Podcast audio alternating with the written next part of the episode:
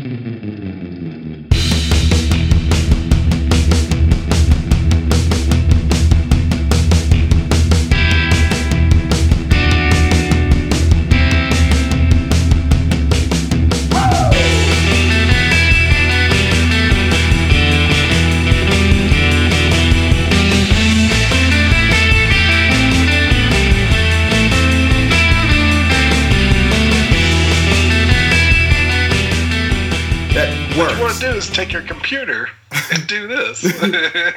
It's in the computer. I made a heads and tails program, but it has no iterative functionality. So if you want to do a heads and tails again, you have to completely quit the program and then relaunch it just to do like a two out of three. And welcome to the Down in Front podcast. Thanks, thanks for joining us tonight. Uh, we are reviewing the Netflix original movie, Bright, starring a couple actors and actresses. Um, so tonight we're gonna uh, work with a couple less people. Uh, the we still have the Mouth of the South. Say hi, Bryland.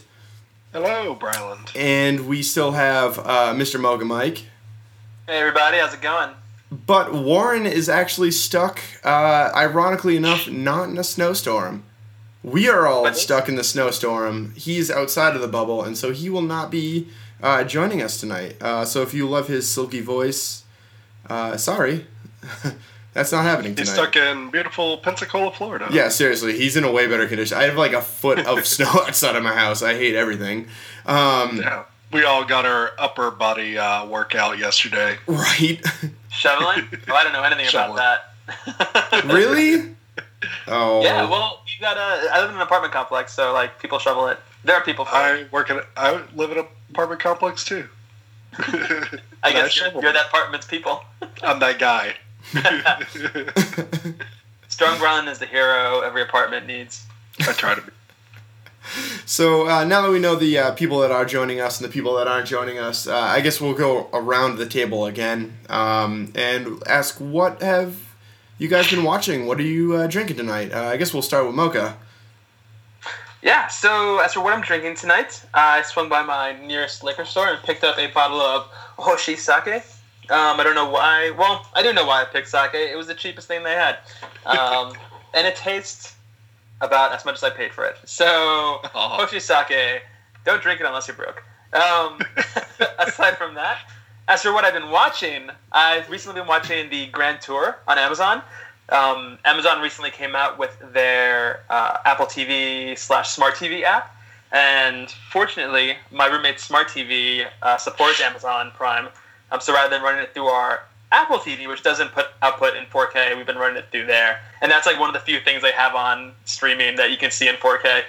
Um, it fortunately, it's a good one. There are a lot of like. There's a lot of really beautiful camera work and drone footage in the Grand Tour, but ultimately, it's Top Gear, um, just with a different name. Same guys, same hijinks, same uh, same kind of feel. Um, and yeah, it feels good being able to watch it. I'd say Yeah. watching that uh, Czech electric sports car drive around is just like a thing of beauty. I don't think I saw the episode with the electric Czech, electric sports car. The Czech uh, electric supercar. You Spoil- did. Oh, spoiler it's alert. amazing. Uh, look out for it. It's I'll, ki- I'll, I will say this: it's very possible that I did see it and just didn't know what I was looking at. I know jack shit about cars. My roommate is a huge uh, car head, so he's the one who's like super into everything going on, and I'm usually just there to like watch the wheel spin. Um, but it's been good so far. It's awesome. Uh, Mouth of the South, Bryland. Yeah, so what I'm sipping on right now is a Maine root beer, uh, made painstakingly by the man himself, Stephen King, because he's the only person I know from Maine. But uh, Maine root beer is a great root beer. It's probably gone up to be one of my second favorite root beers out there, right after IBC root beer. So I highly recommend it. It's really good.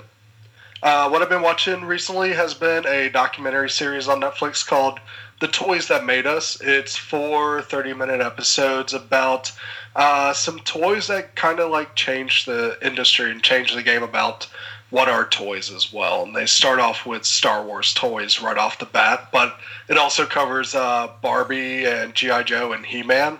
So I I had a lot of fun watching it. Uh, it's uh, really cool because you get some really cool insights into the people behind who made these uh, products possible, but also just their culture impact as well. That um, Kenner was like a nobody company in the Midwest until they said, "Hey, we'll make some Star Wars toys," and then they became the biggest thing on the planet. It's amazing.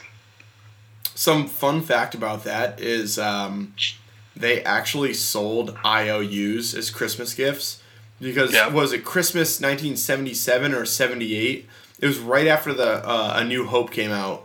They had Yeah, it was no the Star Wars uh, like collector's box or something like yeah, that. they they literally had no idea how popular it would be, and it just took off. And they had no way of producing as many toys as the demand was, and Christmas was coming up, and so they wanted to get toys in people's hands. So they literally sold IOUs because that was easier to produce. And so yeah, I mean that's that's out there. Um, that's Yeah. utterly wild on how that was. Yeah, and two words I would say that I learned about um, for during this series: uh, uh, sex dungeon. No explanation. No explanation needed. Yeah, I'm Leave it there. those two words. That's that's a you gotta that's a find teaser. out what what uh you gotta watch it to find out what what that means. Okay, okay, I respect that. Um, and so I'm Mike, uh, the Shredder, as uh, Warren affectionately calls me. Uh, I'm going to be host your host for tonight. Um, I have been watching a couple things. Uh, firstly, I kind of want to go on to it as soon as I finish the second one. But the biggest thing, I watched Dave Chappelle's uh, stand up part two, one. What do we? I guess we call it two point one. There's two. There's one point one and one point two, and then the, now we're two point one and two point two versions Yeah, of Chappelle. Equimedy.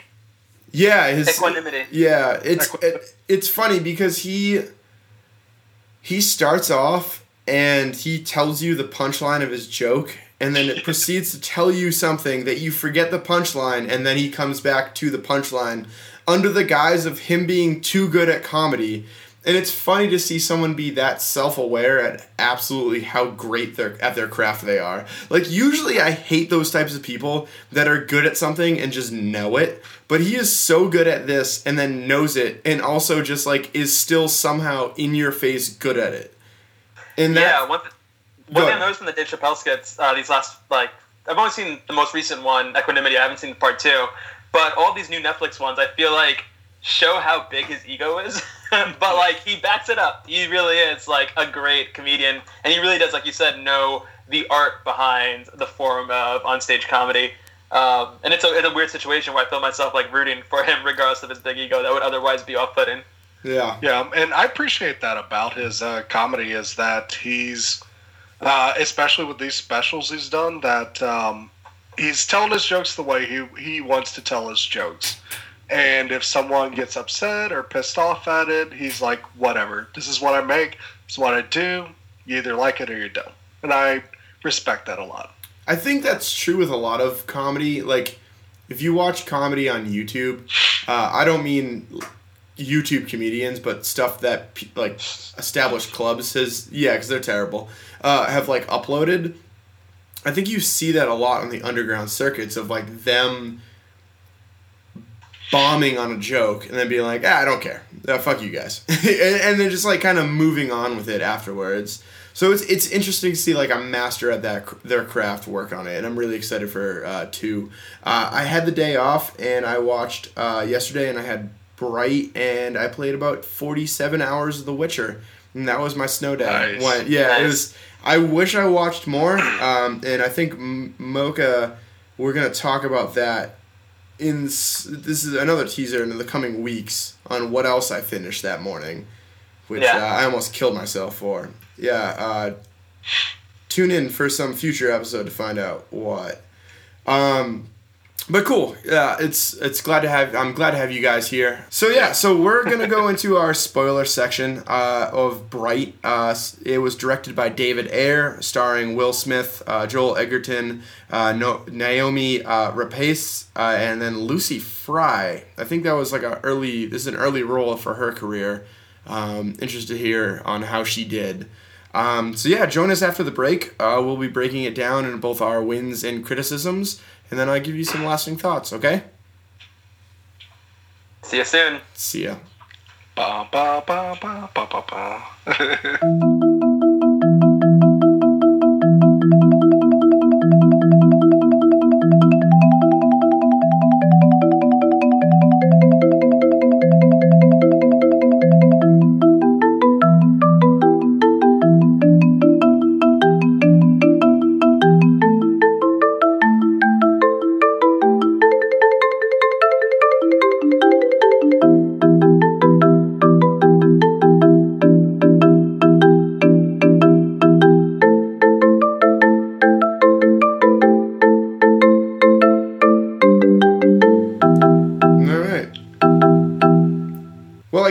welcome back to the Down in Front podcast. Um, we're here talking about the movie Bright, uh, the Netflix original. Um, spoiler alert to start off. Uh, it's already been picked up for a second one. So, depending on how we feel about this uh, environment, we're, we're getting more of it. So, let's keep that in mind. Um, I guess let's talk about our wins first. Might as well start off on a positive note. Uh, Mocha, what did you like about this movie? Um, well, first of all, I want to say that a lot of the criticism that's floating around the internet uh, right now regarding Blight, Bright is that it's really, really bad, and I don't think it's really, really bad. Um, my my biggest win for it is that it did not live up to the negativity that I saw online. Um, that being said, it's not entirely amazing, but it had a lot of good stuff about it. Um, I thought the the makeup effects and some of the more practical set design um, was really good, um, really enjoyable without going too far over to the edge of like extreme like fantasy set design. Um, I feel like it blended what fantasy elements it had well into the gritty, um, like like LA ghetto look that they had going on. Um, so yeah, that was really cool to see. Um, I also feel like we got some vintage Will Smith in this movie. Um, the weird thing about Will Smith is though is that he is such a powerful actor and has done so many different things with his acting ability throughout his long career that vintage Will Smith isn't exactly like an amazing thing, but it was comforting. I felt like this was a comfort meal in terms of like Will Smith esque movies. Um, but uh, what you call it? Yeah, I thought the acting overall was, was was pretty good. I felt going into this movie that it might have been like like a like almost like a B movie uh, level of capability, or rather uh, performance from all the different like actors and the writing. Um, but it, it impressed me in that sense. Yeah, Um, to, to add on that, I I agree with you. I thought that um, it wasn't like Will Smith didn't break any new boundaries because you're right. He's done a whole bunch of things over his career, and I don't think he's broken any new boundaries with it. But he he had that like return to I Am Legend form, where I mean, depending on what you want to say about that movie's how it ended, I think that's most people's biggest criticism about that he was definitely good and heartfelt in that movie. And so I thought I felt it was like a strong it wasn't a new character, but it was a strong return to form for that character. And I, re- I honestly really enjoyed Will Smith. I know Bryland I think you mentioned in our pre-production that you had some differing thoughts. If you want to chime in on that. Yeah. Um, so yeah, I I felt like it was phoned in. His whole performance and everything. It just felt like um, he didn't want to really be there. That was kind of the sense I was getting. Do you do y'all feel like his performance is more of like his right after Fresh Prince of Bel Air Will Smith, who's doing Independence Day and Men in Black, versus his later stuff? I mean, would y'all say he's more like that? I feel like it had the vibe of that era of Will Smith, but not the energy, um, which I think is it's kind of fair because that was like what 25 years ago, 20 years ago. Yeah, But, he, like- he- he's not a twenty-year-old dude anymore. Yeah, is- he's not a spring chicken, so the energy level wasn't there. But I felt like it was like a consistently Will Smith from that era performance. Yeah, Um, I, I stand with Yeah, the, the I Am Legend. I think he wasn't. He had some of the quips from Bad Boys and uh, Independence Day, but he had a little bit more of the maturity from uh, what is it? Uh, what's the the Hope movie with his son? Oh, uh, in Pursuit of Happiness. Yeah, he had he had like the more maturity from from those era films, and I wouldn't say it, this is like. I would never say this is the grand culmination of Will Smith of an actor, but it does feel like he has he's married kind of both sides of the quippy comedic role that he did in the like the past versus like the more Oscar bait movies that he's done in the future. Now I don't think this movie's Oscar bait whatsoever. Don't like take that, but I think it marries a little bit more of those ages uh, than any other role I've seen him in the, the past five years. Yeah, I would say like the only parts where I enjoyed him was when he played off uh, the jokes that uh, Nick was telling, which were just like lame, like an orc trying to tell a human joke and it just falls super flat. I thought that was great. Yeah. Uh, but the rest of times, I, I was kind of bummed that he was being just as much as an asshole and a dick as all the other cops, and that's that's why I, I wasn't really feeling his character at all. I didn't want him to be a white knight or superhero in this movie. I mean, we already had Hancock, um, but I think it was just a little too much like him feeling like he's done this before. See, I liked that. That's what I, I- really liked that where he, he was the he was the audience character, right? He was the character that you went in and like felt with the most. And I think that we've all been put in those situations where like we get paired up with the weird kid from science class for a lab project. And like you yeah.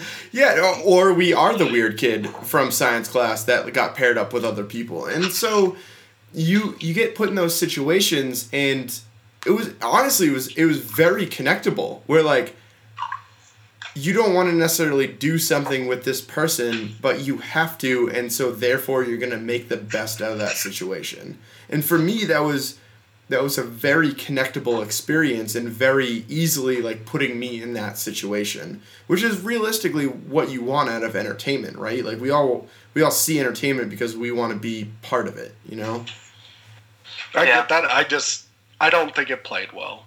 that's I mean, fair especially from Wilma's side of things. I'll, I'll say this, Ron. I definitely agree with you about him being a dick in this movie. It was a little, it caught me by surprise, but he was like legitimately mean throughout a lot of this movie. Yeah. And I feel like it was a type of character that we haven't seen Will Smith play really in any of his films, um, considering most of his films are blockbusters where he's a hero.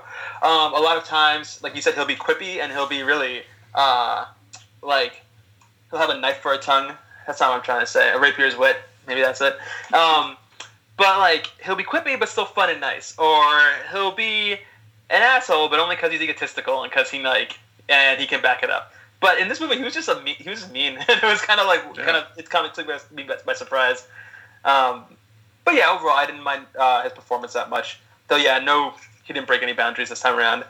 Um, another win I have for this for this film, and it's weird because this is much more of a um, business side win than really a merit of the film itself. But I think that this film was a smart move and pretty good execution on Netflix's part, no matter how it lands critically. Um, You know, Blue, you mentioned in the intro earlier that uh, this movie has already been renewed for a second film. Um, regardless of the really low Rotten Tomato score, which I think is around 29%, this film was viewed over 11 million times in its first three days of release. Uh, that's a lot. To put that into perspective, uh, It probably Things- made more money than The Last Jedi. Possibly. I'm not really sure. But um, but regardless, Stranger Things season two had 15.8 million views in its opening three days. That's a pretty close margin considering the hype you've already had for Stranger Things 2 going into it. And I feel like Bright kind of went under the radar until it arrived. Um, at least for me, it did. So, um, so I just did a quick math, not to cut you off. I did quick math on it. Uh, uh, four minus two is two. Quick maths. Um, man's not hot. Uh, and so if you extrapolate this out, 11 million times over a three day weekend, times let's say an average of $15 for ticket, you know, depending on where you are, depending on 3D. But I'd say 15 bucks is not unreasonable in this day and age. Part of me is crying because I remember going to see movies when they're $6, but. Um, so that is an 165 million dollar open. If you went That's saw, solid. Which is solid. I think that Amazing uh, opening. what was it like? Like Batman versus Superman underachieved at 190. So you're about Mm-hmm. 30 million dollars away from a six hundred million dollar movie. Somewhere in that. Oh, sorry, no, it was uh, it was Justice League. That was the hundred ninety uh, million dollar movie. So you, you're looking at uh, pretty good money from that amount of views if you extrapolate using normal like averaged ticket prices. Yeah, especially yeah. if the production budget on this is not as high as others. So, Brian, that's a good point. Uh, the budget on this apparently was about ninety million dollars. So again, taking from what our our base, they've almost doubled their money, which is yeah. you know that's that's good. That's really good for Netflix. That's Mocha, I I had this to extrapolate on what you said. I think I've said extrapolate a couple times now.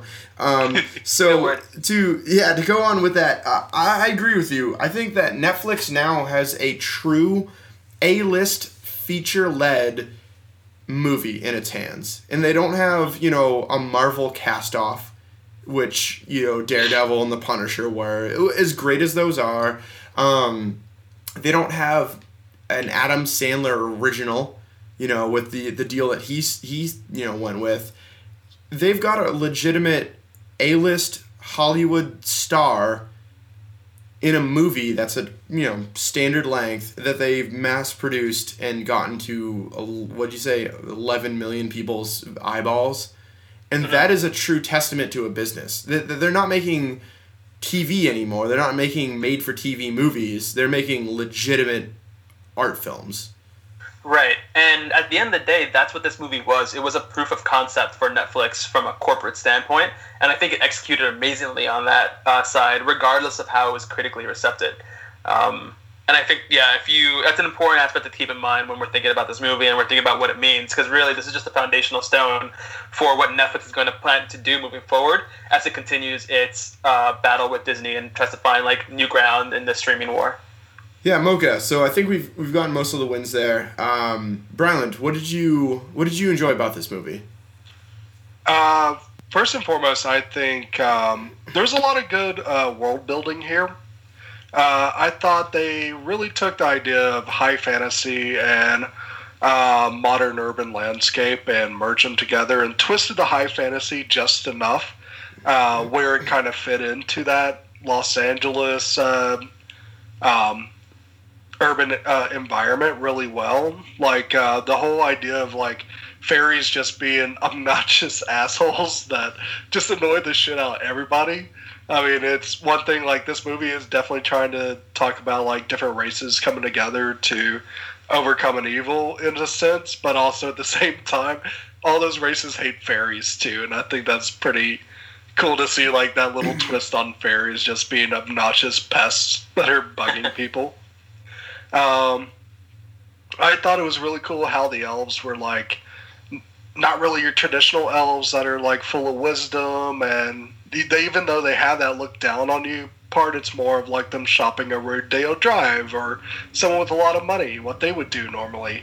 And uh, the elf part of it is that they're kind of more sensory compared to um, or show off their senses more than previous selves. So like smelling the air and like you don't see what they smell, but you know like their senses are on another level compared to other races, which I thought was really cool.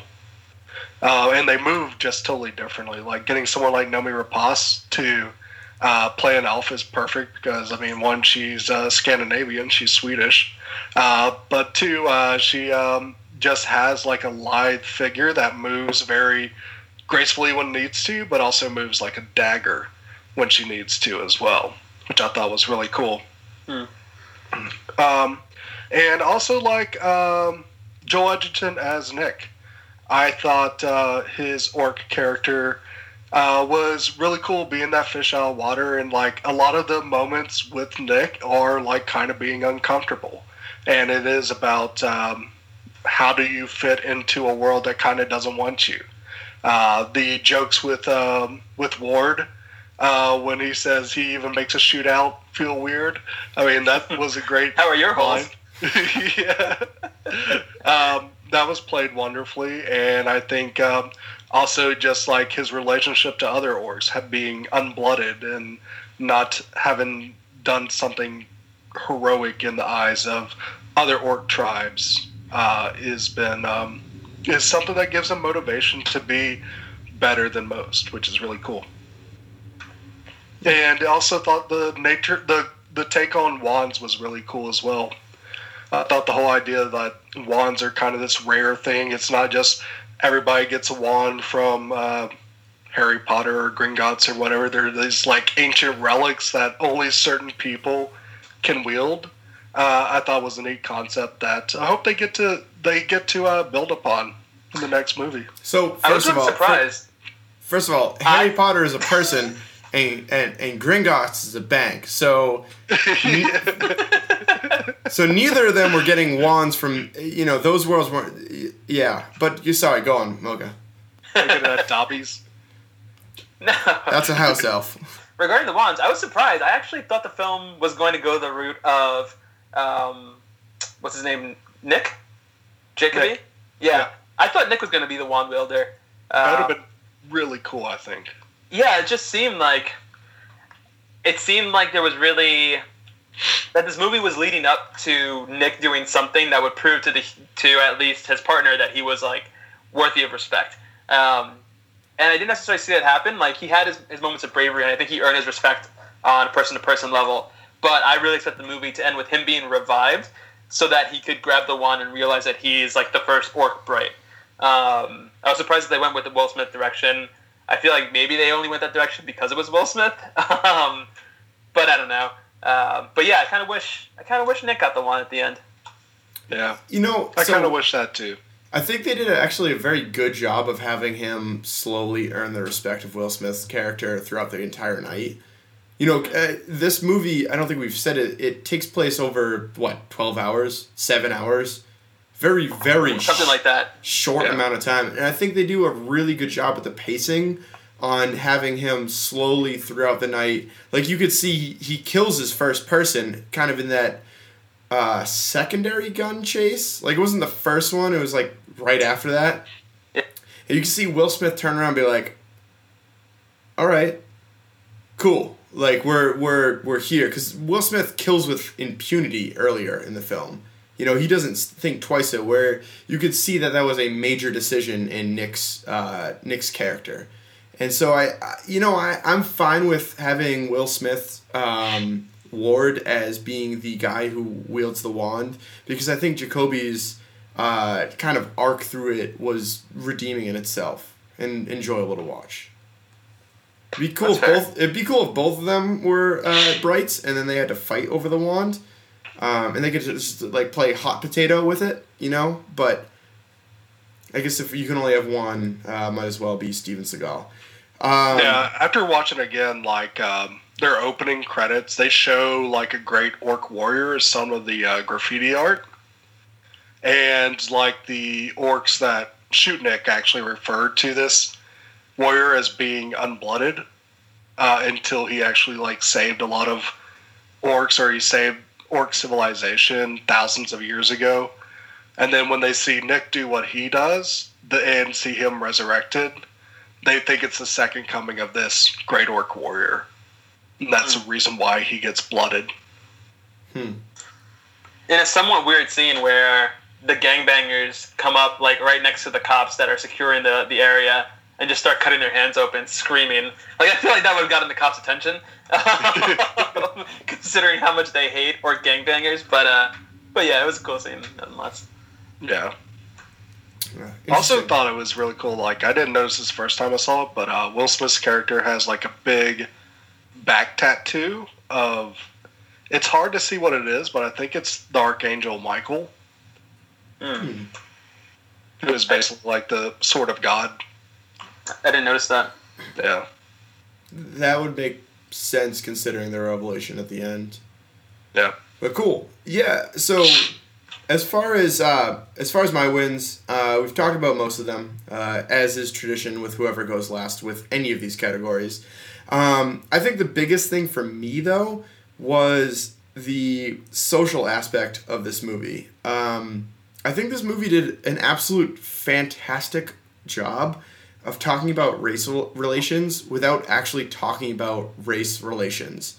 Um, when you, I think that this and this is this might be me, but like I think the hardest part about having these conversations is that people get defensive over their own subgroup, and when you add one layer of abstraction to it, it makes it easier to portray a certain theme without sounding like me versus you. Because you can tell it's fantasy. And so i think that portraying you know the orcs were clearly shown as some minority character. You could flip it from primarily you know some sort of spanish i mean in la that's probably going to be mexican. Um, but like you could you could take any sort of non-white minority and then and make it like orcs. And then you could take the white majority and also then flip it up to elves and you could you could elves really- like one percent. Oh, totally. Yeah, totally.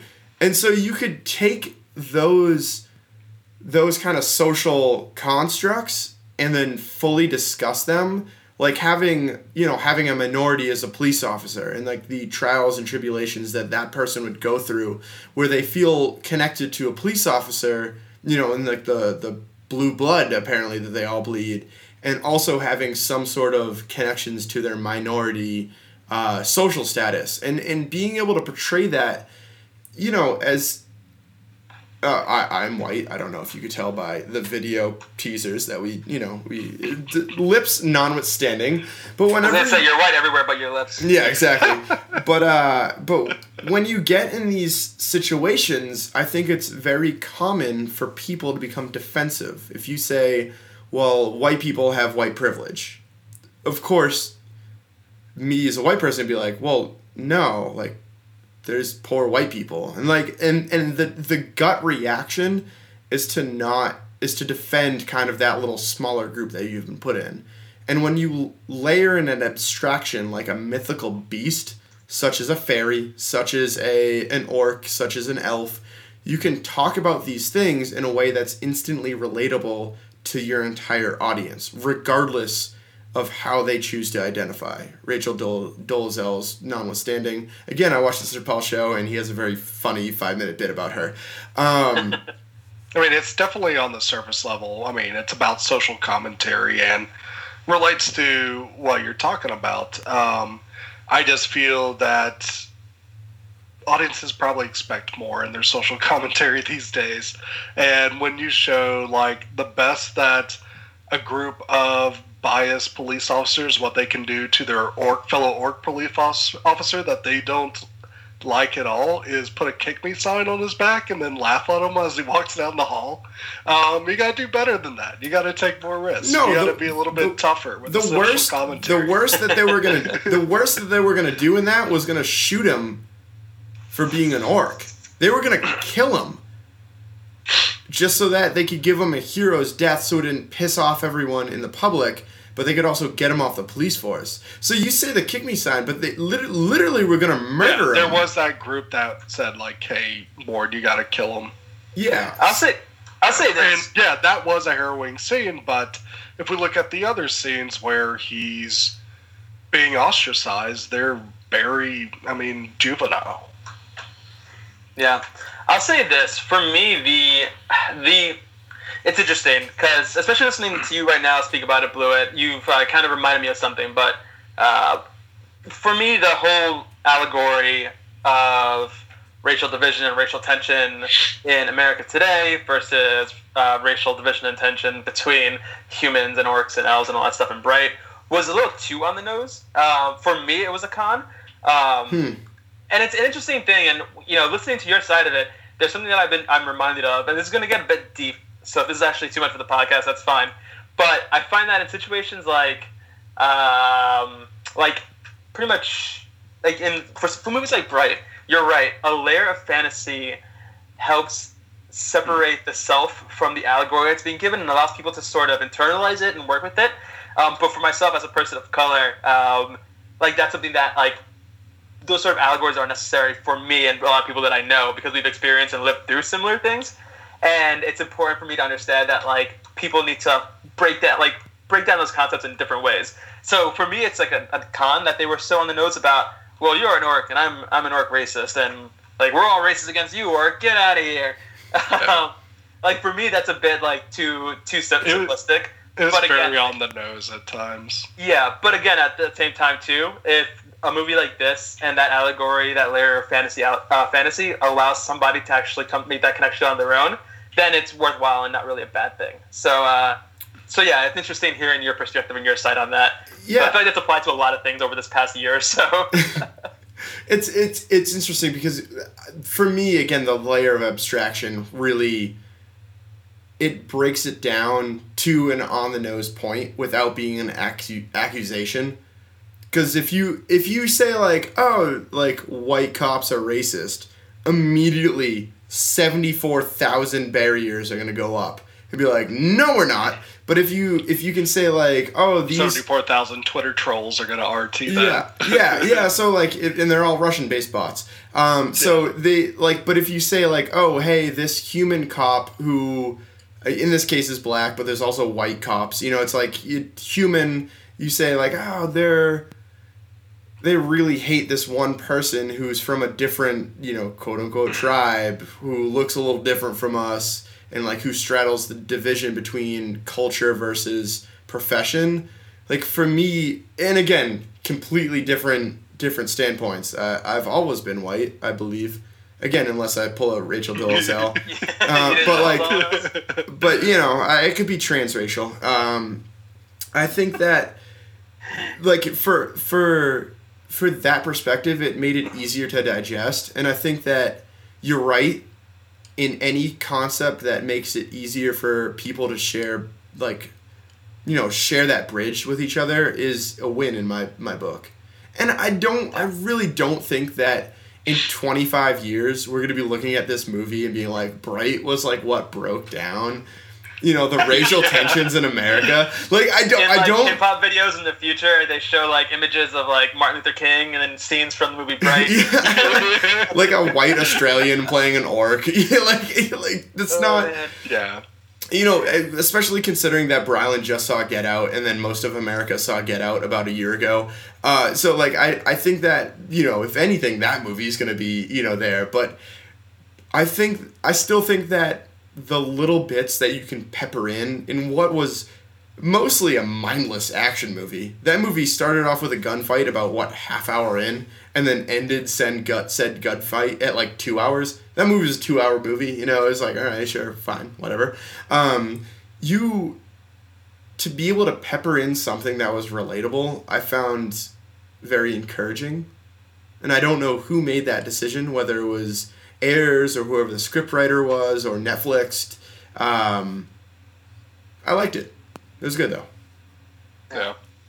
So And that reminded me of uh, one other thing I really like is there's a centaur cop in this movie. yeah, that was There is. that was dope. Well, I was gonna say I was gonna say this. This is like kind of a win for me that like I they introduced the whole world, and we're gonna talk about that in a little bit. But um, there was one scene where you saw a dragon flying over L.A.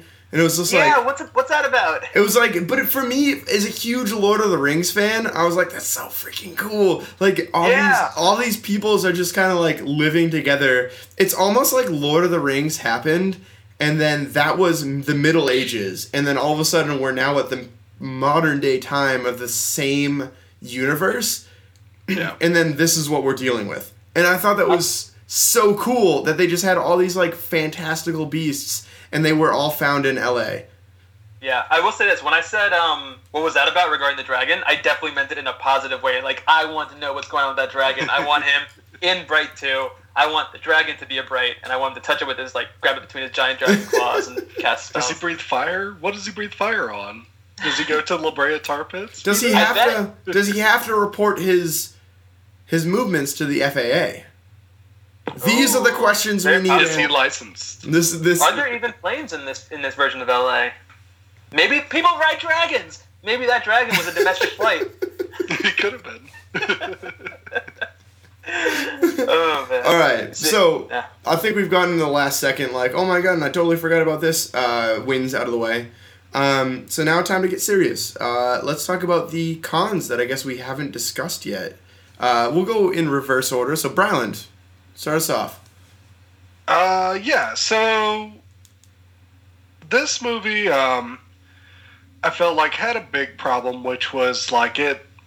it kind of doubled down on your standard cop movie tropes and kept with those the whole time. So it was really tough to get past that while watching it. Is that I've seen this a million times before, and you're not showing it to me any better. And a big thing about that is how the cops are portrayed. So the cops are all assholes and they're all um, prejudiced towards the other races in the movie. Uh, and they also will turn on your back at the moment's notice. Case in point is when they tell Ward that they're going to take the wand and you got to go out there and shoot Nick. And then uh, Ward does probably the coolest scene in the movie, which is like double cross them and shoot all of them dead, which was awesome. Uh, but um, I felt that it was uh, really, um, it was really like a paint by numbers type of buddy cop movie. Um, I think it struggled to kind of determine is this going to be like the preview of a or the premiere of a new TV series versus um, an actual theatrical release, and I think that's where Netflix kind of dropped the ball the biggest was they are used to making uh, these long 12 episode TV show series and, ha- and managing those. And when they make a feature length movie, having it feel kind of like a backdoor pilot to a TV series, it's tough to lose that. It definitely feels like it's not a standalone product that it's actually going to have like a TV show or books to go along with it just because it sounds like a engrossing world that they're trying to build out of it. Mm. Uh, um, and like, I mean, how Los Angeles is just a city of gangs and poor, and the rich are walled off, and no one can touch them. And I, I think it's that's kind of overboard, unless it was like a futuristic Los Angeles where uh, shit's gotten even worse than what it is. I've never been to Los Angeles personally, so uh, just like correct, that. Yeah, I was gonna say. To, to, to, be, to be fair, I'm pretty sure like, that's exactly how it is. I've just run into like three or four gangs while I walk down the street. Um, and uh, like the bad guys, uh, for the most part, uh, looked like they walked out of Underworld. Um, like uh, Noomi Rapace's henchmen were just like mindless zombies that would just move around and just shoot things really quickly. Wow, you're right. They do look like they're from the movie Underworld. Maybe that's why I liked it so much. I love Underworld. That is a not guilty at all pleasure for me. That this oh, movie, it really did it. It stretched the divide between like the Blade Runner really terrible dysent, uh, dystopian future and like the Matrix where everything was like clean and cool. Like the elves were like that Matrix character where like everything was suave and leather, and then like the rest of it was just kind of grimy and dirty, like Mad Max esque. It was grimy, but it was also kind of like comic book griminess. Like even the even the um, the graffiti looked like it was done by like Jim Lee or Rob Liefeld. I felt at times uh, that it was just like too good to be on the side of a street wall. Um, but um, I would say like what I mean the biggest plot point that bugs me the most is there's absolutely no build up or sense of why Ward is bright. And what does it hmm. mean to actually be a bright? Unless we're going to explore that in the future films and stuff, uh, because there's nothing that's gonna that makes him kind of stand out as being kind of a little different, except that he makes a couple choices that make him not a complete dick and just only mostly a dick. I'm telling you, man, it's only because he's Will Smith. Nick Jacoby should have been the bright in this film. Yeah, absolutely. And I mean, on my second viewing, seeing the back tattoo, or maybe the whole the whole purpose of him getting shot at the very beginning, just taking the shotgun to the chest, is that supposed to give us an idea of like who survives a shotgun to the chest? It's got to be somebody special. Ah, or maybe getting shotgun in the chest is what caused him to be a bright. Could have, yeah, booted him with bright powers. There's a magic shotgun, guys. yeah, but uh, those are my my my griefs with Bright. All right, Mocha. Yeah, so for myself, I already talked a bit about my feelings about their approach towards the allegory. Um, I think something on a much lighter note that really let me down about this movie is that it shows us and introduces us to a very expansive world. It's a familiar world. It's one that's filled with a lot of keys and themes that we are that we recognize in our world today. Um, but it's different. There are all these fantasy elements to it, and I feel like they made it really clear that there's an elite cast of elves that live in a nice area behind a wall, and then there is the ghettos of Los Angeles, uh, where like humans live the middle class lifestyle, and then um, you know you got your orcs who are at the bottom lower cast of the pyramid. They made all that clear, but they didn't go show us enough about those disparate elements to make any of the of it really stick or feel important. The vast majority of the movie took place in the ghettos. We never under, got to see much at all of the elf world or the elf side of town or the elf government or like elf like politics or character significance as elves. So instead, we get You learn that elves like to shop and like to ride drive fast cars. yeah, and instead we just got three rogue elves that just backflip their way through the entire movie, and one elf that was like a CIA agent, but you didn't know if he was bad because they used a lot of like dark music and dark tones when they shot when they would show him in his intro scene. Um, I just We felt still like we still don't know, right? He seemed bad the whole movie, but never did like the bad guy twist. I think he's that- more just a Fed, is what he is, and he's going to be different than lo- uh, local police. I still think though that elves inherently in this movie, I think the movie's trying to tell us that any elvish character is just a bad guy um, in the waiting because the elves are bad as a whole, um, or at least selfish and very focused on their own self-interest. You know, they're the elite class of a society. They don't give a shit about anybody inherently. That's the way you become like a member of the elite cast. Um, but at least that's the that's the implication that I got from it. But still, we don't get to see any significance from the elf side at all. So those characters are just kind of there. And yeah, it's cool that three elves dressed all in black do backflips everywhere and are super strong, but like we don't know anything about the rogue elf group that they that this like Splinter Cell has is derived from. We don't know anything about why there's a like why there's a rogue elf group um, fighting guerrilla warfare against like the main you know class cast. Um, and obviously all that stuff is going to come in future Bright movies, but come on, I mean this is the first movie. Give us some real like world building here. Don't just show us that things exist. Build the world. Let us understand it, and let us feel something meaningful when we see these different characters that are of different races. Um, the the orc kid in the beginning, the one that uh, Nick eventually comes out to Ward as be, as having been an innocent kid that he let go, and that's why you know he wasn't able to uh, catch the the bad guy. That was a weird MacGuffin. Um, the character, the kid was only there so that later on we could have a brief moment, uh, like brief break in the tension when the kid refuses to kill Nick um, because he was the one who saved his life. But then they go ahead and kill him anyway. So that kid, that kid's character was completely pointless. Like he didn't need to be in the movie, in my opinion. Nick could have explained to Ward, "Hey, I found a kid. I let him go, and that's like that's the person that I, that I helped that I helped escape uh, escape during that flashback." And it would have been just as fine of a character building element for Nick's character and for him and Ward's relationship. I I agree with you. They kept on like showing back to him before they explained who he was.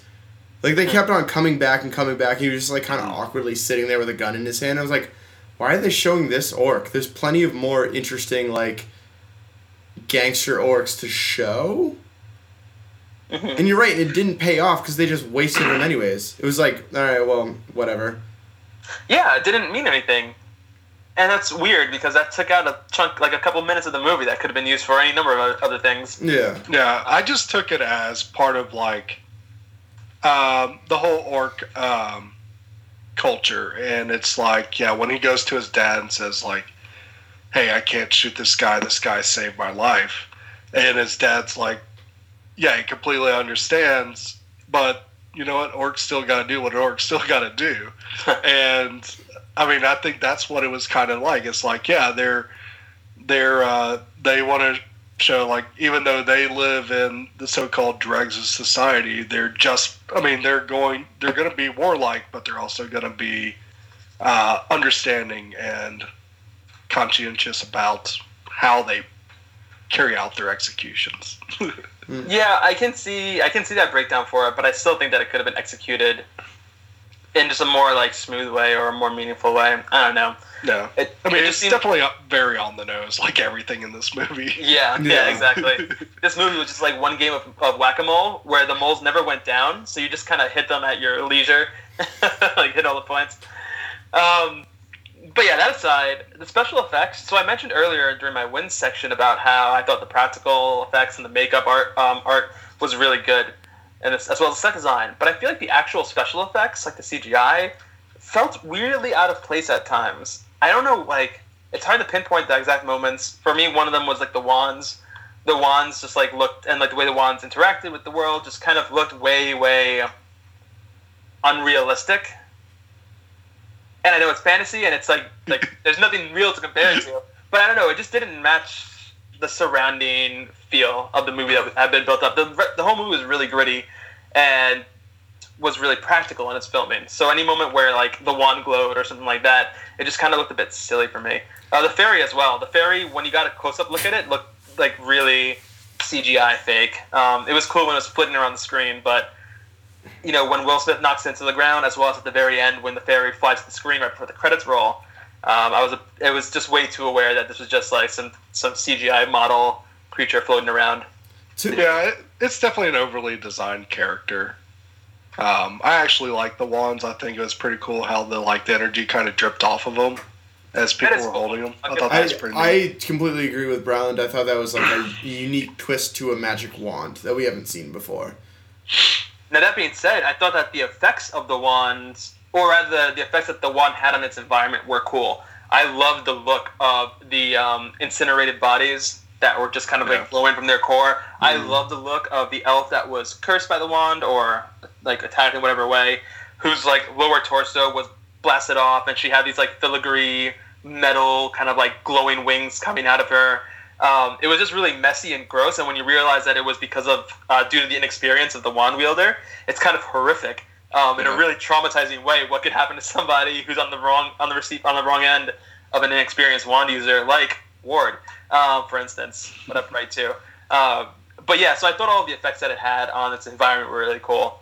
Um, but I don't know, I felt like any of the moments where like the where the lights were really shining bright just stuck out as weird for me since the rest of the movie was so dark and gritty.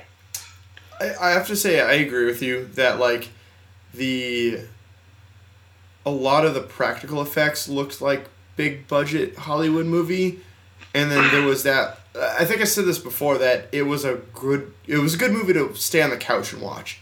That I don't know if I necessarily would have liked it as well if I was sitting in a theater watching it there.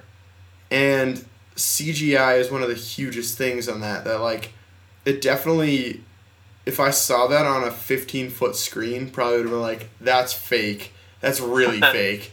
And, and so I like the way the, the wand, you know, came into the environment, but like, you're right. Every time they showed an effect of the wand, they'd like cut away. You know, they couldn't show the actual blast of it because they, they clearly just didn't have the budget to do so. Yeah, and I, I agree with what you said, Mike. Um, that this movie on a full on a big screen like in the, big screen theatrical production would not have looked as good. I think, um, and I and I think that's something that Netflix needs to really keep in mind moving forward because I guarantee you one of their ultimate goals is to eventually make a theatrical release film. Um, but they also need to keep in mind that a lot of their viewers have like four screen TV or 4K TVs, and I don't know. Maybe put a little more effort into the tiny details when it comes to CGI um, and their design work. Yeah. Yeah. Proof proof of concept, not where it's gonna be. Exactly, exactly. Um, and finally, I think this film honestly took itself a little too seriously at times. Um, I feel like the movie went out of its way re- early on to say, "Hey, this is Will Smith, but it's mean Will Smith, and it's slightly racist Will Smith, even though he's trying to be better, but he's still a little racist."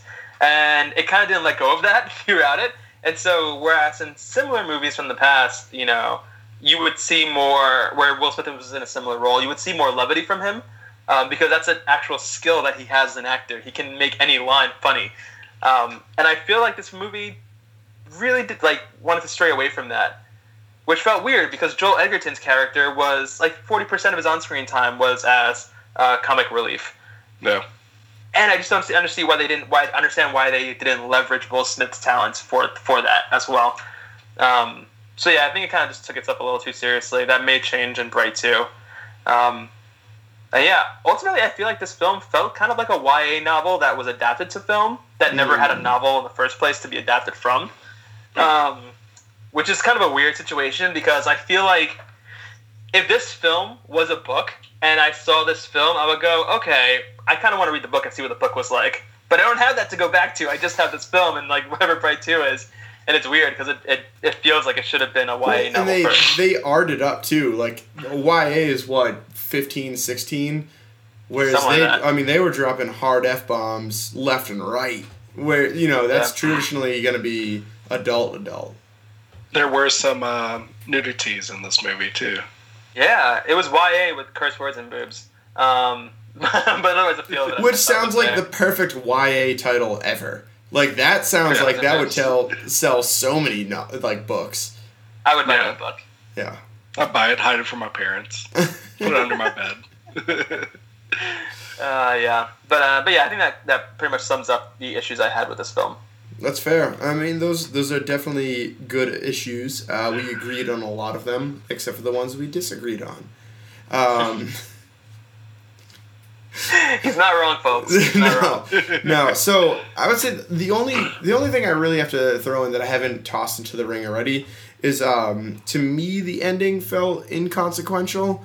Like they almost made a movie with no, like had no payoff. Like you killed, you killed the orc Jacoby once. You hung him a second time, so he should have died then, and then Will Smith had like the comeback story, but he didn't have that ultimate hero's redemption where like usually they die. Like normally in these types of stories, like he dies trying to save Jacoby, so like that's another kind of one. And then Tikka, who I loved her portrayal by the way. I don't think we talked about this yeah. in wins, but oh, she, it was very Fifth Element. Yeah. yeah. yeah. She was she was like an oddball character, but like I liked it uh, she was supposedly gone, gone, and then she kind of like walks through the crowd at the end to like, oh, I'm not, I'm not gone. Like for me, it's like kill one of them, you know, like have have an actual threat to this environment where if you're a good guy, you might be able to die. And I understand you're trying to set up a world that you're gonna make four or five more of these movies. You know, like I get that you're banking on these three people carrying you through the rest of the franchise. But to me, it, it like you almost if you're gonna if you're gonna have all of them survive, don't fake kill them that many times. You know, yeah. like like like like it, don't do it as many times, and then it's more believable. Or if you do, actually have it pay off and have one of them go down for the count, and don't bring them up again. You're right. I hadn't considered that, but each main character has a fake death throughout the movie. Will Smith starts with one when he gets shot in the face with a shotgun. Um, and then uh, Nick has his where he gets shot through the chest with a rifle. And then uh, Chicken Tikka Masala has hers when she gets blown up uh, by the wand. or whatever. Well, she didn't get blown up. Uh, Leilah got blown up, and Tikka right. says that she's fading, and she just fades into the water. You're right. Yeah, you're right. yeah, so, but Chicken yeah, tikka masala. but so it's still like you didn't you didn't get that payoff of losing a main character, who which yeah. you know the way they shot this movie being a chase, you were with all three of them pretty much the entire movie, you know, in yeah. some capacity, and so there there just wasn't like a, a brevity to the situation where like you felt that oh my god one of these guys can go down at any point. Mm-hmm. yeah ward and nick go back to being cops and the feds have the wand. Yeah and they have their weird like uh suspicious. Star wars episode 4 new hope ending where they stand up and receive their medals. Yeah yeah and a wookie was there screaming it's all the same but yeah, that Nico was walking through uh, the crowd was definitely Anakin showing up as a Force ghost in Episode Three. I did, I did remember seeing that in Bright. But yeah, that was you know that was a big thing, and then you know I had some other criticisms, but we've we've hashed them out uh, throughout the rest of this podcast. So I guess you know we've talked about our wins, our criticisms. We might as well go into our final thoughts because I think the people demand to hear what we thought about Bright. So they, right? They, they really are. They were asking about it on the Twitter, on on the InstaFace. Um, really looking for it. So I guess you know uh, I'll go first because I'm hosting it. Um, for me, I thought that it fit the paradigm of a modern film very well. It had a little bit of social commentary, where a whole bunch of like CGI effects and a little bit of a fantastical element that fits completely in with like the whole superhero kick that we're going with. Um, I thought that it was a great like proof of concept for Netflix. Um, that being said, it was a like a highly flawed m- movie. Um, I would still recommend seeing it because I think that they're gonna take. I trust them, the people involved in this film, and the company backing them to take this into very cool places. And so I think that when Bright Two hits, I think that'll be a very good movie, and I think you will need to have seen the first one to do it. Um, Mocha, what do you think? I think that Bright is a pretty, pretty typical cookie cutter blockbuster, but I think it's notable that it succeeded as a cookie cutter blockbuster. Um, this movie had a lot of opportunity to make a sharp left hand turn into like B B Movieville, and it really didn't. It stuck on its track and gave us a movie that I could have exp- I would not have been surprised to see show up in theaters. Um, Blue, as you mentioned earlier, it's a solid proof of concept for Netflix as a production studio, and it leaves me very hopeful for what Netflix's future is in that regard. Um, so yeah, check it out if you have Netflix. It's not going to cost you anything. You're already paying ten bucks a month. Or your parents, or girlfriend slash boyfriend slash person So- of interest. Some of us are all alone, Blue, It, and we have to pay for our Netflix. Yeah. I don't. I feel like there's like six Netflix accounts out there, and they're just all getting shared. So, Brian, what are, what are your lasting thoughts? Um, this is a um, very high budget uh, TV movie, and it felt like a TV movie. Um, and at times it's as bad as a TV movie. Uh, but I, there's a lot of good, um, cool world stuff that can be built upon uh, and create a new uh, fiction series that people enjoy. I just hope that they definitely uh, take a lot more care with it next time. Interesting. Cool. So, I think that to summarize, we all didn't hate it, and also think that it's optimistic towards the future. Yeah, I just Common want a lot theme. more out of it. Yeah, I think I think most people think that, like, it was lacking, but a very interesting concept. We've been the Down Front podcast. Uh, you've been the audience. Uh, let's go around the, to- the horn and kind of find out where we can find everyone else. Uh, Brown, why don't you start us off? Uh, you can find me practicing my uh, spell words on Twitter with my wand, uh, like words like Expelliarmus and Leviosa. Uh, at Twitter, uh, Brilund, B R I L U N D. Uh, also am on Instagram where I'll put up many movie reviews uh, from time to time. I got one on there for Bright. Uh, it's I am Brilund, and I'm the host of the Gamescast. It's twitch.tv slash Down in Front Podcast. Uh, today we started playing through NieR Automata and we'll have our VOD of that up very soon. So if you didn't catch it, you'll be able to see it later. Cool. Mocha? Yeah. You all can find me on Twitter at Mocha Mike Li, um, where I tweet super orc racist shit all the time. It's not for kids. um, uh, it is at Mocha Mike Li, as the Lord intended. Unfortunately, it's not at Mocha Mike um, because the person who holds that account is a crooked cop, and even though I reported his account, um, he's working the system to screw me out of ever having it. So for the time being, it's I thought you were gonna say he was a uh, he was around when the Dark Lord originally rose two thousand years ago. Ooh, that would have been good. That would have been good. Um, oh well, you live, you learn. And Wait a minute, are they- Are they trying to say the Dark Lord is Jesus? Ooh, That could what get- if Dark Lord is Gandhi Oh. or Gandhi? right two spoiled right here for you. um, anyway, you can also find me on Instagram, instagram.com slash Mike, where I post a lot of my photography work. Um, let me know what you think there. Um, as well as check me out on Medium, medium.com slash at Mike, where I post long form reviews of the films we talk about here. Sweeto. And uh, I'm Mike. Uh, you can find us at My News uh, Music, um, shredding it up. Uh, more importantly, though, because I'm the host and I have to take over host responsibilities. You can check us out at uh, the podcast app for iOS. You can also, if you're on Android, check us out at Stitcher. Um, I don't know if that's a website or an application because I'm terrible at technology, uh, ironically speaking. Um, you can check us out on Instagram and Twitter and the uh, Facebook. Um, if you want, we also just launched about two hours ago, because this podcast took about two hours to record, uh, a SoundCloud account. So you should be able to go through, find the music that we recorded for the intros, and then download it if you want, so that you can give us views in that manner too.